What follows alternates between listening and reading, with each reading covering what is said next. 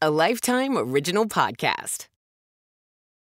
This episode contains talk of stillbirths and miscarriages, which may be disturbing to some listeners. Please note that we've changed the names of the children mentioned in this episode. November 13th, 2008, is a beautiful fall day in Georgia, but many residents in the Thomasville area are inside mourning with their loved ones. A funeral is underway at the Rose City Pentecostal Church, and it is no ordinary loss. Inside the small church are framed photos of sonograms. On display are teddy bears. Community members gather to offer sympathies to the Wilfred family. Four of the five Wilfred children huddle together and weep. Leslie Wilfred, the well known matriarch of a local family, lost the twins she was carrying just three days ago. She had suddenly gone into labor just four months into her pregnancy. The babies, sadly, didn't make it, and the family is heartbroken. But tragedy is no stranger to the Wilfred family. They have a past that is rife with it. What they don't know is that in just a matter of days, their past tragedies and private devastations will become public, and an entire community will be turned upside down. I'm Quinlan Posner. And I'm Carrie Ipama. And this is Crime of a Lifetime.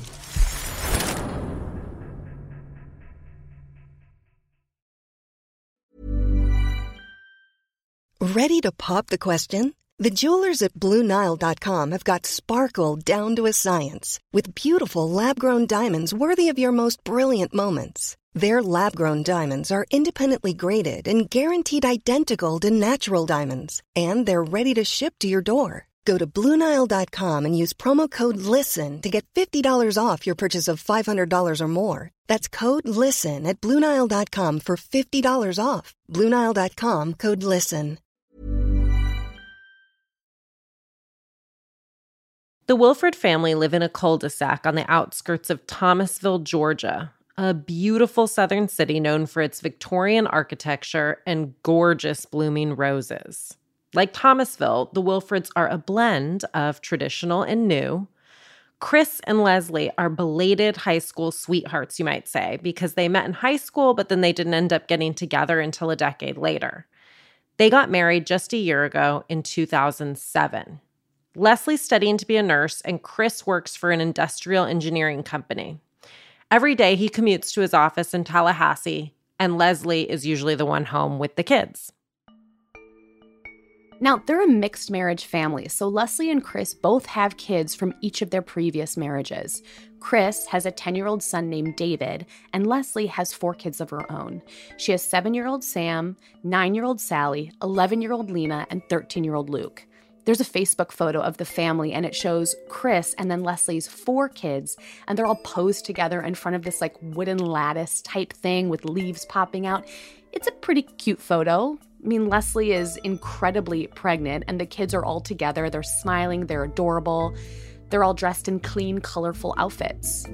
Chris in this photo is standing farthest to the left. He's a thin man with a downturned nose, a heavy brow, and dark eyes. And his lips are pressed together, and I guess what might be described as a smile looks a little bit more to me like a grimace. Quinn, not everybody can pose for photos. You're right. That well. Some people have a little bit of a deficit there. We can't fault That's them. his resting face. Um, That's his resting grimace face, is what they call well, it. Leslie, by contrast, is beaming in this photo, and she's just adorable looking. She's got big teeth, 90s full house bangs, and a bright red button down that calls attention to her swollen belly. Wait, you're saying she has 90s full house bangs in 2008? Yeah, right. Okay, we get the vibe. Yeah. We get the vibe. Yeah. I think we're all on the same page here.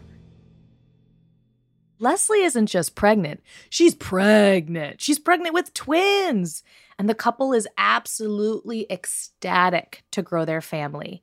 Here they are, they're step parents to each other's kids, but now they're going to have children together, which is really exciting. And so, you know, they're the type of family they take a bunch of photos and, you know, you know the vibe of the photos I'm about to talk about. There's a black and white, there's some of like her growing belly and like artfully placed hands of the parents on it. You know the vibe. Did you take that when you were pregnant? no, no, no. You didn't. I know what that you're wasn't talking your vibe? about. I picture a really big fan being involved, and her wearing something that would flow and like blow in the wind, like a chiffon. Yeah, I don't know. I think it was pretty central to the belly in these photos. Um, they're a very religious couple. Some might say that they're God fearing people. They go to church often. They're really active in their local church. Um, so I guess you can say they're feeling hashtag blessed. Leslie is 33, so she's she's getting up there. She is flirting with that lovely time when people start to refer to your pregnancy as geriatric. I've been there, Leslie. I would say like shout out to the medical community and can we just please not do that anymore? Can we please cut women a break? What if we call them um anciently expecting? Too harsh. I don't know if that's any better. What about what about over the hill while under the hill? that? Sounds like you're about to die. It- it's Just don't. I think it's like that between a rock and a hard place. Okay, what about this? What about this? What about silver foxy mamas? Oh, I like that. I would love that on a medical chart. That's all I'm pitching. Okay, put silver foxy mamas as a, as as on my chart. I don't care how old I am. That's what I want. Leslie's studying to be a nurse. Uh, she hopes to work in the maternity ward. She would know as well as anyone that once you get to your mid 30s, having babies, it gets a little bit tricky. And the Wilfreds certainly have not had the best of luck with health. In fact, they've had pretty horrendous luck. Quinn would say horrendous luck. I would say maybe the worst luck I've ever seen in my entire life. And that's not an over exaggeration by any means. Let's get into it. Leslie's oldest son, Luke, when he was a kid, he would have these horrible bouts of vomiting. Like he couldn't keep anything down, he kept throwing everything up. And so the doctors found out that the solution was that he had to have his gallbladder removed as a kid. And while this helped remove some of those symptoms of vomiting, he ended up having some difficulties with his liver as he got older. And these complications with his liver became so bad that he needs a new liver. He needs a liver transplant. And his stepdad, Chris, is actually willing to donate part of his own liver to his stepson. And Sally, the nine year old, she had it arguably even worse because she had leukemia. Leukemia! There were doctor's appointments, there were tests, there was chemo, really the whole gambit. Luckily, the family does have support from the community. Leslie's really involved in the church and in her kids' schools, so people know this family, and that's a blessing because this is predating crowdsourcing fundraising websites like GoFundMe, which would have been something they probably would have set up if it was today. Instead, what they do is local folks put a couple of canisters around the city. You know, I'm picturing like you go to the coffee shop and next to the tip jar is also like a picture of the family or something and it says like help help out this family their daughter has leukemia whatever it is and you can put some money in there. And the church also gives them a lot of money and aid. So, this family just has to pour all of their energy and attention into caring for these two very sick kids. But don't forget, they have three other kids in this home Lena, Sam, and David.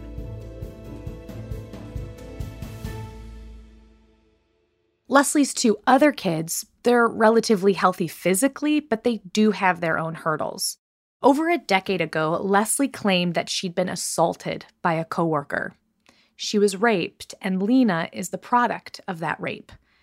Now, this is not a secret that is kept from Lena. Leslie has made it clear that that's how Lena was conceived, which must have been really hard for an 11 year old to have to grapple with as she grows up. And then we have seven year old Sam. And while he has no known issues, it couldn't have been easy having two siblings who are sick and one sibling who's going through something so emotional. And then there's Chris's son, David, and he has a lot of issues. He's sort of the black sheep of his family, and at just 10 years old, he's a menace. David the Menace. He's prone to violent outbursts, really serious behavioral issues, and Chris and Leslie, they're just they're at a loss because David can't go out with them. They can't just do normal family outings and bring him. So, really, the neighbors are never seeing him because his issues are just so severe. They're like, we're not going to take him anywhere. He's dangerous. Around the same time that this happy family photo was taken, David's episodes were escalating. David reportedly threatened his stepmom and his dad with a knife. They had to call the police on him, on their own child. You know, I truly can think of very few things worse than this than to be afraid of someone that's under the same roof as you, but to also have the person that you are afraid of be the person you're supposed to care for and protect. And this wasn't even the first time that they had to get the police involved. So, with any series of events, especially with a child at the center of it, Child Protective Services is called CPS, and they have to investigate any threat, especially because children are involved. So they come into the Wilfreds' home and they meet with David, of course, but also they meet with Leslie and Chris. And I can only imagine it's probably a relief for Leslie and Chris to have just some support outside of the home. And Leslie is sort of leading these meetings with CPS, with the social workers, and she's telling them about David's behavior. And she also is sharing her concerns for her other kids specifically for the unborn twins. She says that she's really worried that David's behavior will somehow affect and hurt the twins. Yeah, sure. If you can't protect yourself or feel safe in your own home, how are you going to protect newborn babies? What's more vulnerable than a newborn? Well, I'll tell you a premature baby. And in a terrible turn of events, only five months into Leslie's pregnancy, she goes into labor. On November 10th, 2008, she's alone at the hospital giving birth to a boy and a girl who she had planned on naming Ethan and Emily. Each baby takes just one breath before tragically passing away.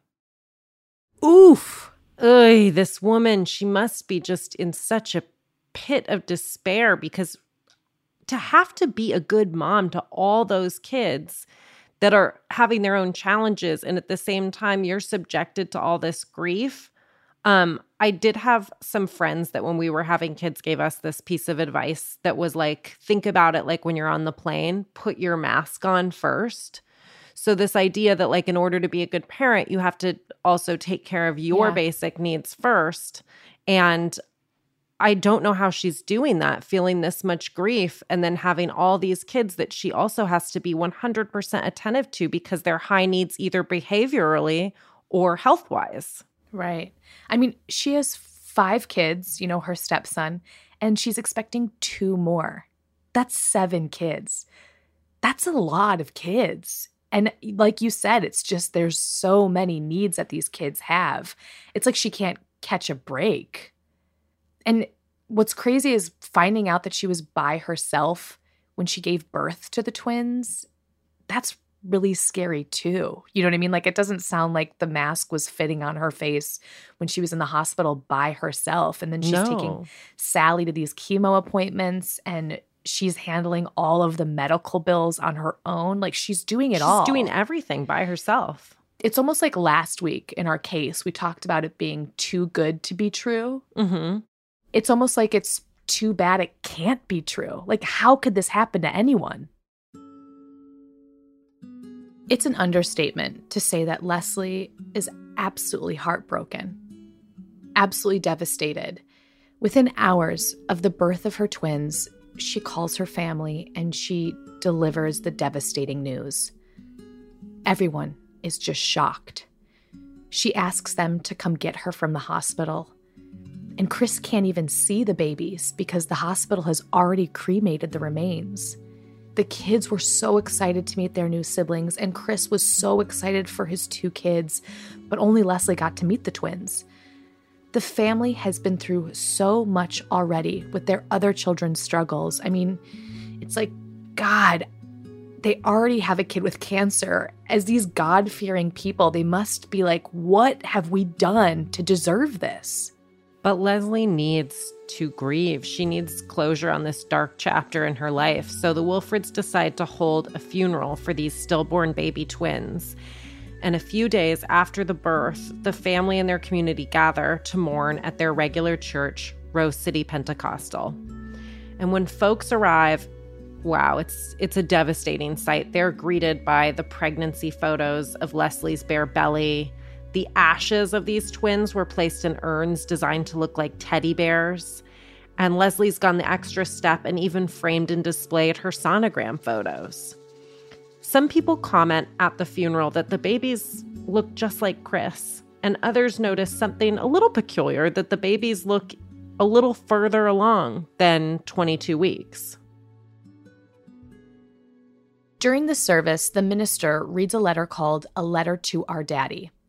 It's a letter that Leslie wrote from the perspective of the twins as part of her grieving process. When she hands this to the minister to read, something in him feels uncomfortable doing so, but he obliges because he wants to help this family through what's going on. And as he reads it to the congregation, there is not a dry eye in the house. The letter says that the twins are in heaven, waiting to meet their parents and their siblings and all of Leslie's kids are in attendance at the funeral. And as young as they are, and while they might not fully grasp what's happening, they're there crying right alongside their parents. However, there is a notable exception. David, Leslie's stepson, is not in attendance. So the Wilfred children are trying to process this horrible experience of losing these twins. And mm. some of them mention it at school to their teachers. And their teachers are familiar with these kids' mother. They're familiar with Leslie because she's very involved in the school and she's been very vocal with them about her children's ailments. In fact, on Sally's first day of school, Leslie announced to the whole classroom that Sally had cancer and might not live through the year. I'm sorry, come again? Yes, I think she asked to stand up in front of this classroom of kids and tell them, you know, meet Sally. She is dying of cancer and she might not be here the whole year, but, you know, welcome her.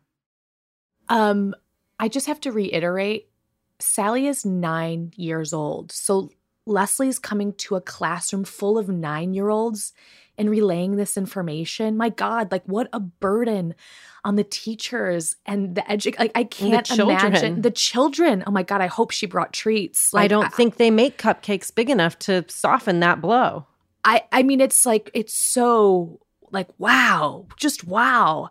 And so when the teachers hear about Leslie Wilfred's stillbirths from the Wilfred children, word of this gets back to CPS and keep in mind, CPS still has a file open because CPS is still looking and investigating what's been going on with David. And so there are social workers and probation officers who are involved in the case. And when they hear about these stillbirths, something just doesn't feel right to them. Yeah, you picture this woman coming to their office over and over again going, Golly, I hope nothing happens to these babies. I right. really hope nothing happens to my unborn children. And then something does. I can see why that would trigger something. So right. the probation officer starts to do some very simple digging. He reaches out to Archbold Hospital, where Leslie had given birth, because he just wants to confirm this story, maybe talk to the doctor and get some more information. But they have no record of the birth. So he double checks, triple checks this doctor's name. They cannot even find a doctor in the hospital by that name. This doctor doesn't exist.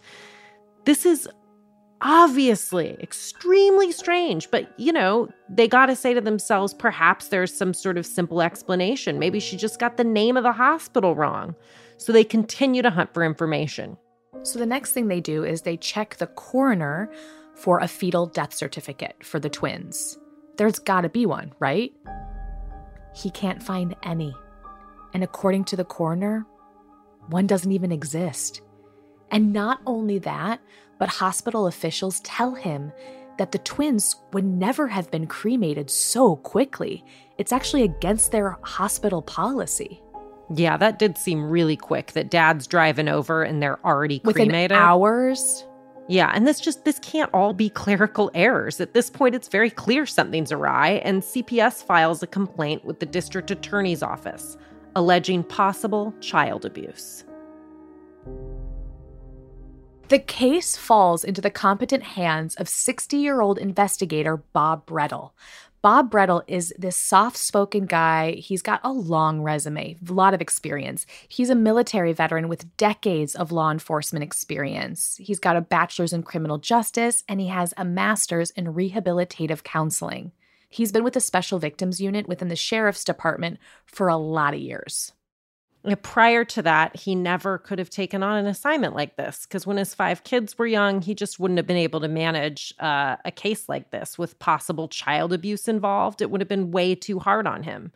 But, you know, after having and raising five kids, he's probably just dead inside now and he has nothing left to lose. No, I'm kidding. I'm kidding.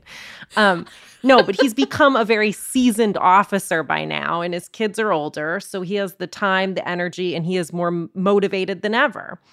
When he's handed the case, he assumes there's got to have just been a misunderstanding. How could there be no record of the births and no fetal death certificate? He's sure that he's going to be able to clear things up with a simple interview. So on November 14th, the day after the funeral, he and the coroner drive over to the Wilfred home to just sort it out. But when they get there, things get a whole lot weirder. How can it get any weirder than this? Oh, just wait.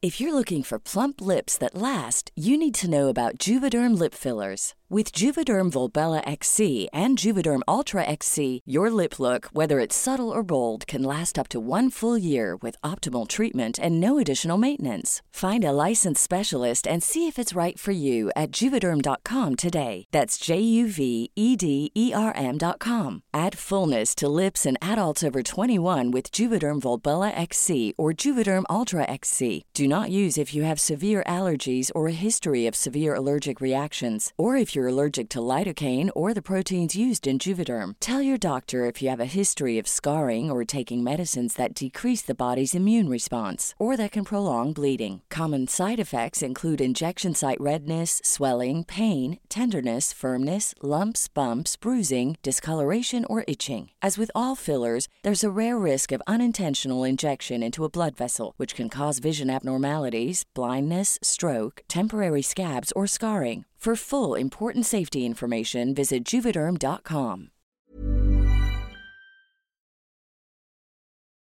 When investigator Brettel goes to Leslie Wilfred's home to ask about these weird inconsistencies in her story, Leslie is completely indignant. She tells him not only that she never gave birth, but that she has no idea why people are saying these things about her. I mean, sure, she was pregnant, she admits that, but not for long. A doctor informed her that she had miscarried soon after she realized she was pregnant. Investigator Brettel is so confused.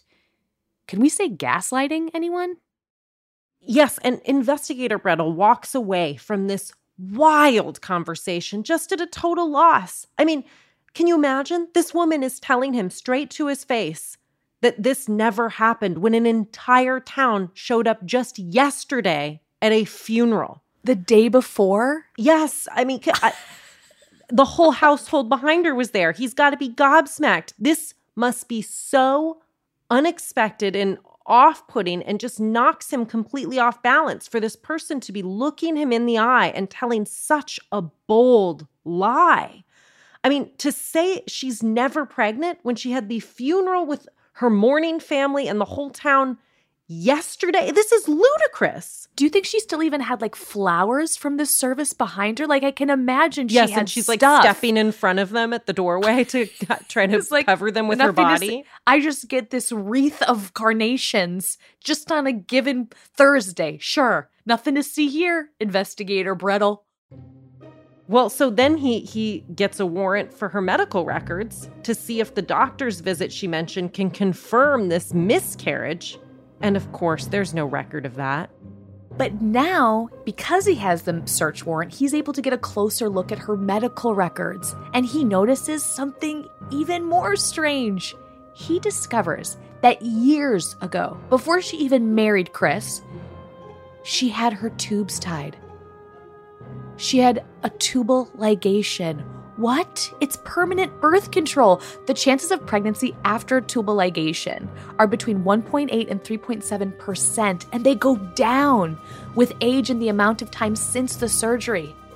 And he now knows absolutely positively that Leslie could never have given birth, let alone get pregnant in the first place. In the ensuing investigation, authorities get a warrant for Wilfred's computer and the search history, and they find the quote, huggable teddy bear urns at the funeral had been ordered the first week of November. That is five whole days before Leslie supposedly went into preterm labor. She also searched for gravestones and looked up terms like fetal demise and grieving after loss, five days before she, quote, gave birth. The sonogram photos that were put in frames at the funeral in front of the urns also appear to have been taken from some random website. Explains why folks at the funeral thought they might look a little bit further along than 22 weeks.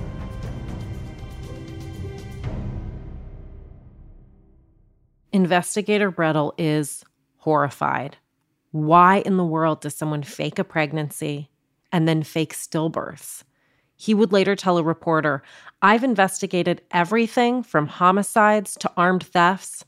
I have never encountered anything like this before. But this is just the beginning.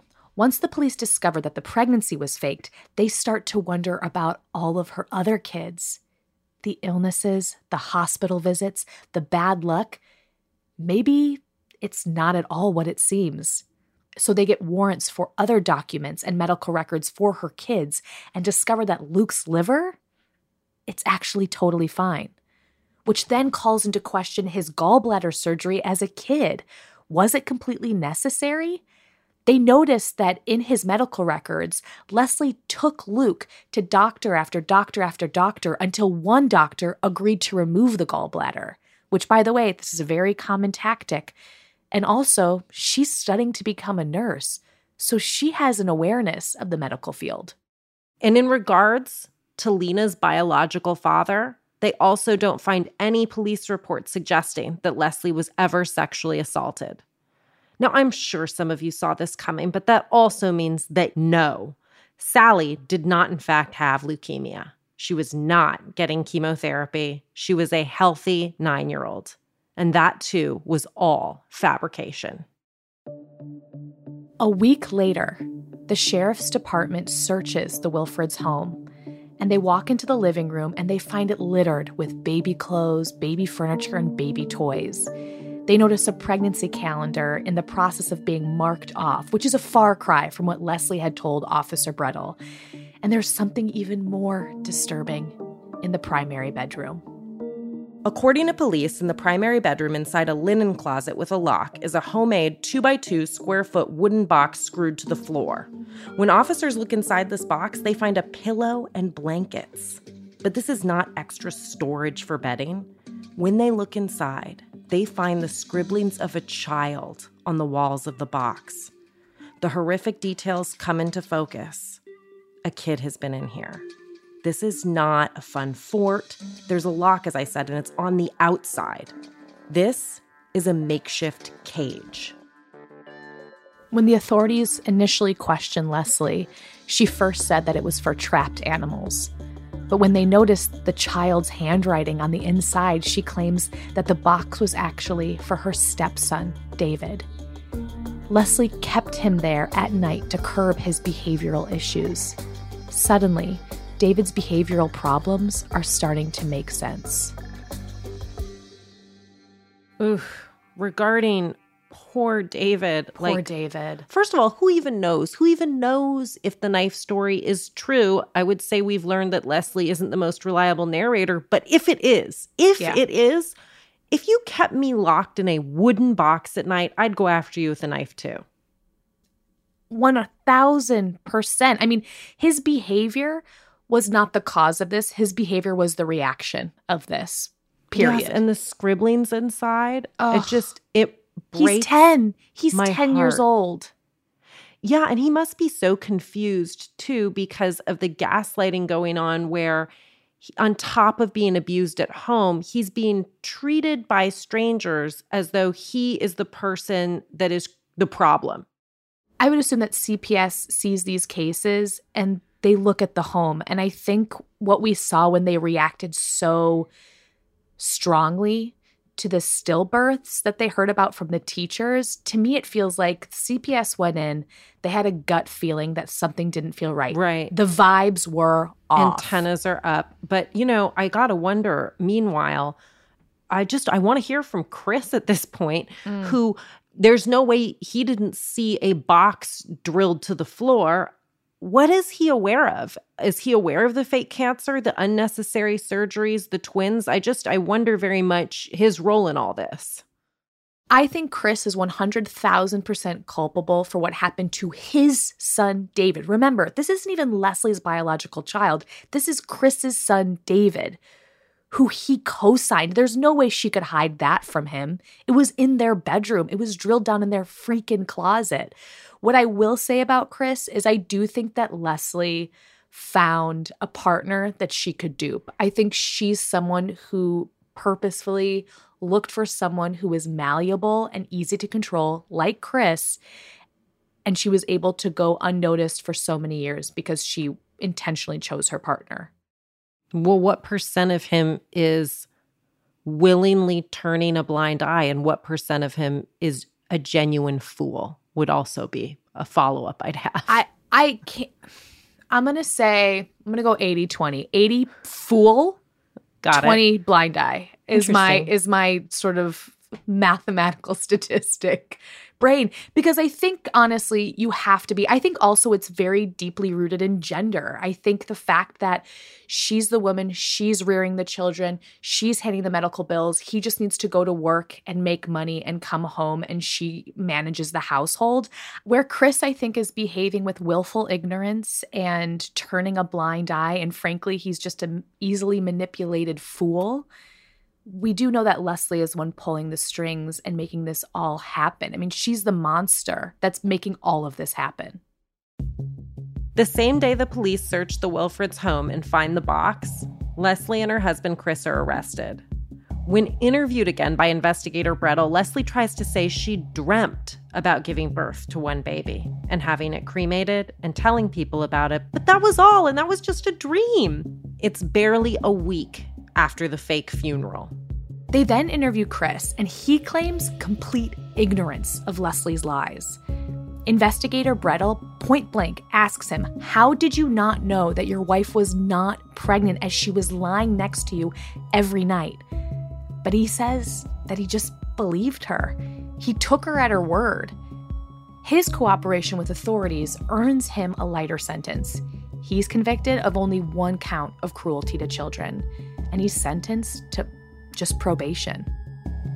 Meanwhile, Leslie's charged with five counts of child cruelty and one count of theft by deception for taking donations under false pretenses. The bond is set at $50,000, but no one comes to her rescue. Not the church, not the neighbors, because I guess no one wants to be friends with a child abusing narcissist. So that's that's the line. Yep, that's, that's the, the line. line. And she crossed it. Okay. Leslie remains in county jail for more than two years.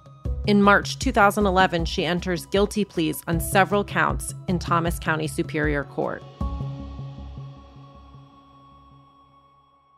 While she's in court, handcuffed, Leslie tells the judge, I know I have done wrong. She claims she had problems since she was born and she could not take back what she did. She promises him if she were to be released, she would not harm society. She's grown. She knows better now. Do you believe her? I sure don't. She has a lot of experience lying. In spite of her pleas for mercy, she's sentenced to eight years in prison and 30 years on probation. Neither parent is allowed to contact the children without explicit permission from the court and other designated agencies. And the kids themselves go into foster care. When examined, doctors find that there's nothing wrong with David medically, apart from some very understandable PTSD. Poor baby. So glad he got out of that house. So many people had to do their jobs for them to get out of that situation, all of the kids. The town of Thomasville, Georgia, is blown away by the dark and twisted story of Leslie Wilfred. How could this happen in our own community? She fooled everyone. The local paper, the Times Enterprise Thomasville, aptly calls it bizarre and shocking. Yeah, that's honestly the understatement of the year. Even after spearheading the investigation, investigator Brettel himself could hardly believe this happened. Other veteran officers in the town are similarly shaken. Captain John Richards tells a reporter, I've been doing this for 26 years and I've seen a lot of cases involving physical abuse of children, but I have never seen this. He likens it to something you'd see on TV. He says, You don't think it would actually happen in real life. And thankfully, in this case, the institutions actually worked. Child Protective Services kept tabs on the family and protected the children. They alerted the authorities, and the authorities acted quickly. Kudos to them for doing their job right, especially when it mattered most. But we're still left wondering why would someone do this? What kind of person fakes a pregnancy and what kind of person wants her kids to be sick? What kind of couple traps their kid in a box and then calls the police on him? We had all of these questions, so we decided to reach out to someone very familiar with this case, someone who understands people like Leslie, people with Munchausen and Munchausen by proxy. Dr. Marc Feldman, hi, welcome to Crime of a Lifetime. Hello. It's so good to have you here with us. Quinn and I are so excited to chat with you. Yeah, thank you for making the time. We just wanted you to introduce yourself uh, and tell us a little bit about yourself. Sure. I'm a physician named Marc Feldman. I'm clinical professor of psychiatry at the University of Alabama in Tuscaloosa. And my area of research is medical deception, and I've studied it for more than 30 years, which dates me. I'm the author of four books about Munchausen syndrome and Munchausen by proxy. The latter is sometimes called medical child abuse, and my latest book is called Dying to Be Ill. Well, the dying to be ill, we definitely used a lot in this case. But I was wondering if we could sort of start in a in broad strokes. Can you explain in sort of the simplest terms possible what is Munchausen syndrome and Munchausen by proxy? Well, in Munchausen syndrome, people feign exaggerate, or actually self induce either psychological or medical problems in themselves to achieve emotional gratification from seeming to be sick. Now, in Munchausen by proxy, a caregiver, who is almost always the mother, does the same thing, but she feigns or induces illness in one or more of her children it can also involve feigning or inducing illness in a dependent adult or even a pet. So uh, the latter is a form of child abuse in most cases. It's really, it is really scary to hear about these cases. And it leads to my question How common is this? Is this something that happens often? It's not detected or well, the quick answer is we don't really know because this is based in deceit, whether it's Munchausen syndrome or Munchausen by proxy. And it takes an extraordinary leap for doctors and others to believe that their patients are lying to them. So I think we're missing most cases. Regarding Munchausen by proxy, it's infrequent, but it's not rare. And that's a big misunderstanding, too. I've personally heard about 500 cases over the course of my career. Wow. I want to go back to something you said earlier about categorizing it. Um, is it, you said it's not a mental illness, it's not Uh, what I'm hearing is maybe it's not a personality disorder either. And I read that psychiatrists try to dissociate this condition with mental health so that perpetrators of it can be fairly prosecuted in court. Can you just talk a little bit about what category it falls into and why that's important in cases like this? Yeah, this can get into a bit of hair splitting, but I'll clarify it the best I can. Munchausen by proxy is a form of abuse, and again, that's why I call it medical child abuse. At the same time, it's often affiliated with a known mental illness called factitious disorder imposed on another, a bulky term and one I try not to use, especially in court, because people don't get it. But in terms of it's being a recognized mental illness, if the person has factitious disorder imposed on another, it gets in the way uh, in court systems, and perpetrators tend to get very mild sentences when found guilty in courts. And what I've learned over the years is that family courts are focused on reunification, even in the most horrible cases that sometimes end in the death of the child, whereas um, this sounds a little self serving, but I'm focused on the safety of the child. So we have some failure to see the situation in the same way. And I've often been disappointed by the outcomes of family court where children in severe risk are returned to the mother's care. Oh, that's so heartbreaking and frustrating. Is there, do you know of any cases where there's been proper punishment for the criminal or the perpetrator of Munchausen or Munchausen by proxy? And do you find that there's any chance for rehabilitation? Is that something that you've encountered? I think the situation in terms of sentencing is getting a little better.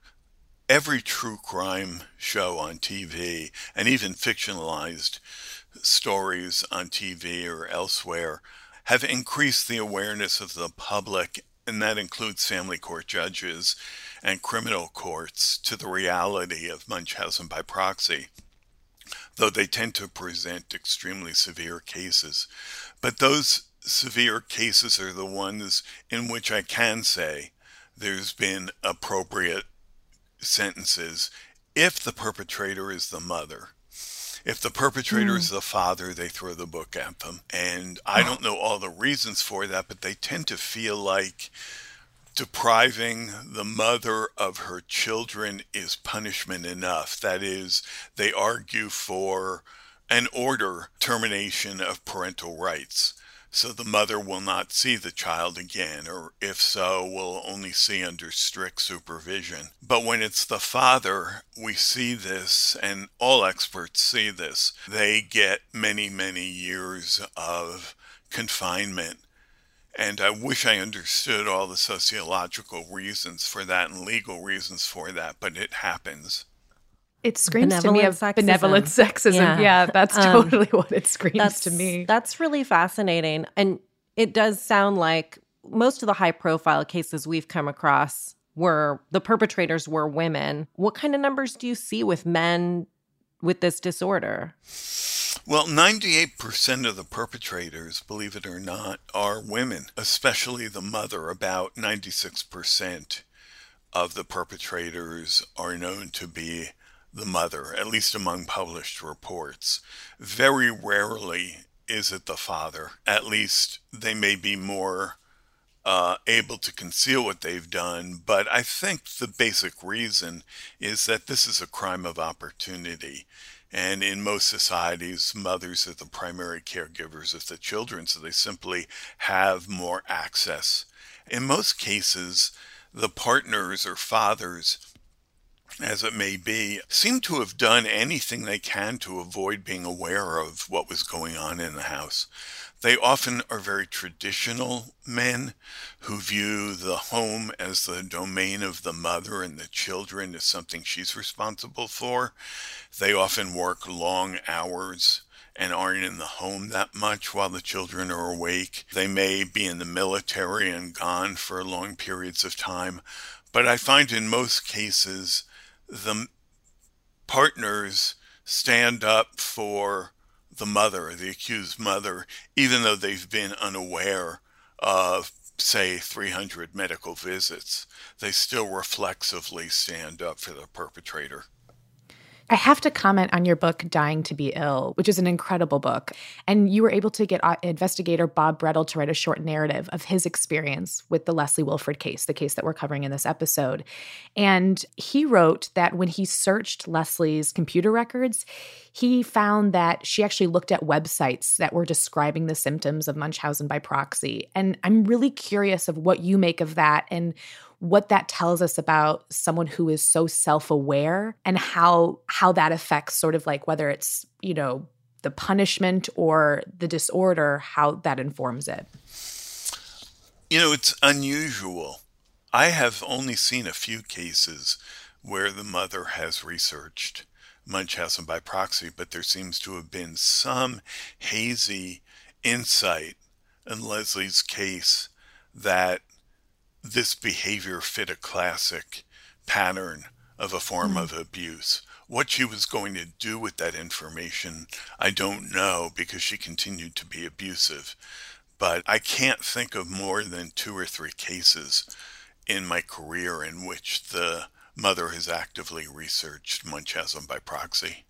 I read somewhere that the presence of social media and these influencers is sort of affecting these Munchausen by proxy cases. Can you speak more to that?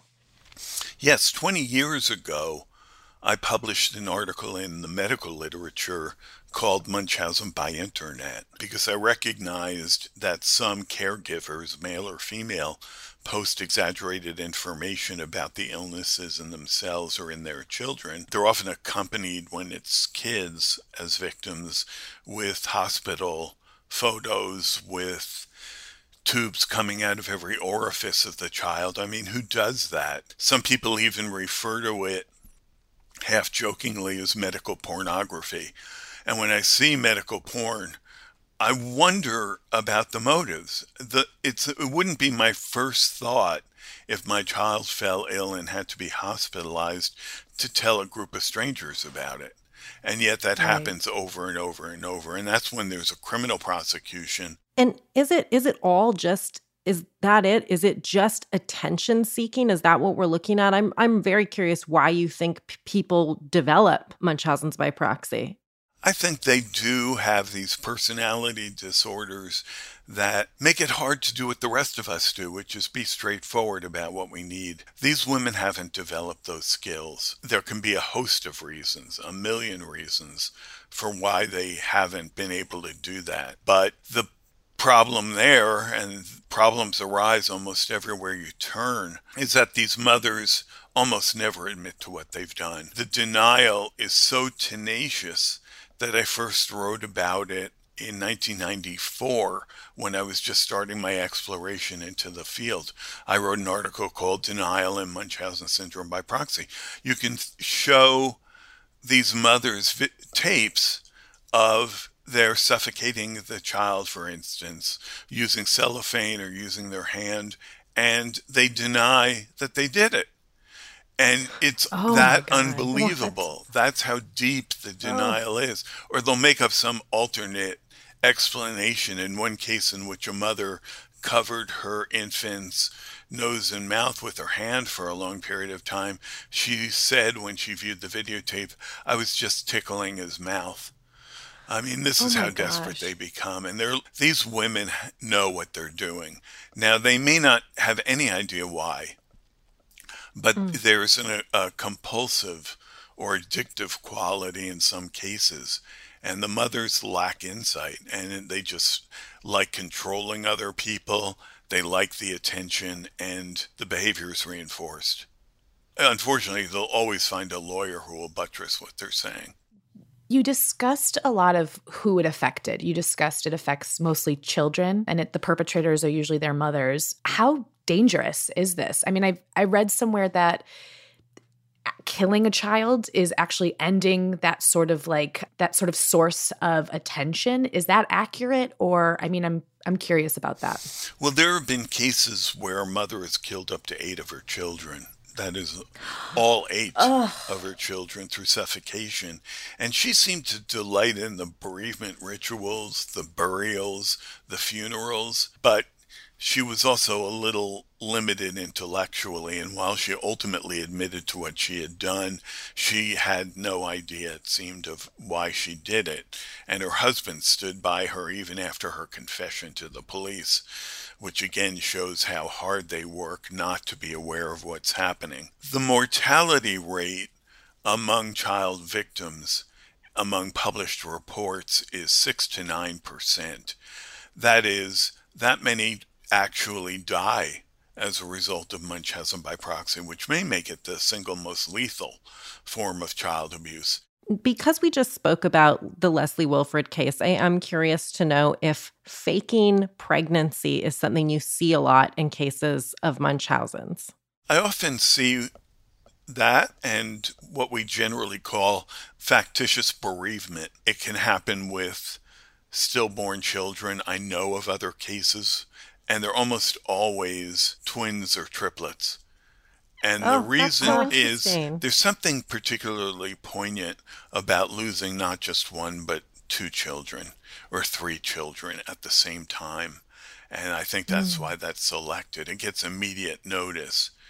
So I've noticed that over and over during the past 30 years. And we hmm. saw that same like bold faced deniability happening with her, where when she was confronted after having had this funeral, she denied that it ever Yeah, even yeah. happened, even though there were countless witnesses. That's right. And the teddy bear shaped urns, I don't know what they were filled with, but it just shows the depth of the denial and the extent to which these mothers will go to try to protect themselves, even when it's patently absurd.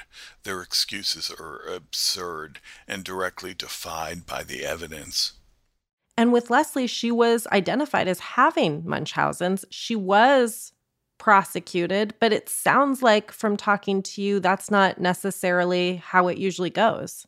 That's right. And I think that a big piece of her getting a prison sentence was the overt physical abuse of one of the children. Not the Munchausen by proxy so much as her literally caging one of her children along with her husband and lying about it at first. But then it became obvious because they saw the words he had written inside the cage where he was placed nightly. He was found to have post traumatic stress disorder as a result of what he went through, but no other mental illness that could ever justify putting him in some sort of cage. So I think that's part of the reason she got uh, a prison sentence and her husband got probation. It's interesting that she got caught because of the outright physical abuse and the Munchausen by proxy sort of followed, which seems to be it's like they need this big red flag before they can even investigate and get the resources to do so. I think that's exactly right. You wrote in your book that factitious illness is one of the most controversial problems in medicine. Can you talk a little about that? It's controversial because doctors don't want to deal with it. Mm. And other healthcare professionals may even deny that it occurs. Family court judges deny it time after time, no matter how much evidence I present. And that I think relates to the fact that it's embarrassing to doctors to be misled by ah. people who ha- may have way less education than the doctor does. They're probably not going to be paid at all for their care because these patients have run through their insurance. And uh, even now, I can't identify very many Munchausen experts in the world. Nobody wants to deal with it. And in fact, in residential treatment programs, if you tell them, them ahead of time that the patient has factitious disorder or Munchausen syndrome, they often end the discussion at that point and say we can't provide the degree of safety for this patient that is going to be required or we have no one on staff who knows anything about this so we're going to deny it Dr. Marc Feldman, thank I'm in you aw. so much oh it's for been your a pleasure. time. Um, I really appreciate the chance to get information out there. My books are well read, they're well reviewed, but most of my publications, in fact, just about all of them, have been in medical journals, which about 10 people read. So I know you can reach a vast audience, and that's why I relish the opportunity to be on programs like yours. Oh my gosh, you can come back anytime. Thank you for letting us pick your brain and talking about this not well known syndrome. You know, it's something that I think a lot of people hear about, but I think And to a, a have- lot of people are fascinated by, Yeah. including, dare I say, us. and I think to have the opportunity to have an expert who's so who has so much information. I mean, I'm just I can't thank you enough for oh, coming well, on. thank you very much. Pleasure. Whoa. Wow. That was crazy, right? That was if you could see my face, my mind is blown. That was awesome. I just can't believe every point that he brought up. It's like Leslie Wilfred fit this to a T. It, yeah, it was pretty wild. It seems like she's really textbook, but what is so scary is the part that's so not textbook and so unprecedented is the fact that she got caught. Well, it's the fact that she was actively abusing a child, and that's what got her caught. That's what saved her four children. It crossed into this other form of abuse that we're so much more comfortable identifying and prosecuting. Because it's black and white, right? I mean, Yeah. We can't even we can't even know i mean like we mentioned about the gallbladder being called into question you know with luke but we don't know for sure. There's no way to prove that definitively. Without an expert you know i mean from a prosecutorial standpoint it's hard to prove something that doesn't have a lot of research backing. So i'm sure his work has been incredibly valuable to the criminal justice system to help sort of put these cases to adjudicate these cases and put these criminals behind bars. Catch more gripping stories pulled straight from the headlines with all new original series and movies on Lifetime. And stream on the Lifetime app or on demand. Check out mylifetime.com to find out what's airing because it just might be the case we talk about next. This episode's sources include reporting by Lauren Grush for FoxNews.com and Patty Dozier for the Times Enterprise, the local Thomasville newspaper. We also drew from the incredible book Dying to Be Ill True Stories of Medical Deception by Dr. Marc Feldman, which has tons of fascinating information about medical deception and an excerpt written by investigator Bob Brettel about his experience with the Leslie Wilfred case. We highly recommend Dr. Feldman's book for anyone curious about learning more about Munchausen syndrome and Munchausen by proxy. And a huge thank you to investigator Bob Brettel, who actually spoke to our associate producer Hazel on background to help us better understand the case. And of course, to Dr. Marc Feldman for answering all our questions about Munchausen. Crime of a Lifetime is produced by Tanner Robbins and Hazel May. Our associate producers are Hazel May and us, Quinlan Posner. and Carrie Ipema. Our sound designer and editor is Hansdale Shee. Our senior producer is John Thrasher. McKamey Lynn is our supervising producer, and Jesse Katz is our executive producer. If you like what you hear on the show, please subscribe, rate, and review Crime of a Lifetime on Apple Podcasts or wherever you get your podcasts. Thanks for listening, and we'll see you next week.